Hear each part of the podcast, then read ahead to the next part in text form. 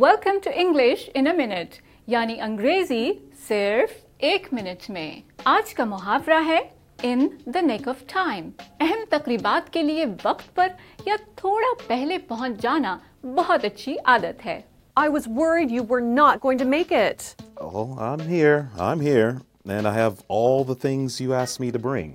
Great. You got here just in the nick of time.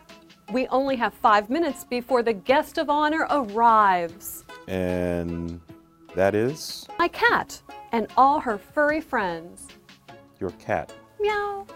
So in the nick of time کا مطلب ہے کہ کسی کام کا عین وقت پر ہونا یعنی بالکل آخری لمحے پر اس سے پہلے کہ بہت دیر ہو جائے نک دراصل ایک مارکر کا نام ہوا کرتا تھا جو بہت باریکی سے لکھنے کے کام آتا تھا ماہر لسانیات کے مطابق اس محاورے کا استعمال کئی دہائیوں سے کیا جا رہا ہے، جس کا مطلب ہے بہت اہم لمحہ۔ اور یہ تھی انگریزی ایک منٹ میں۔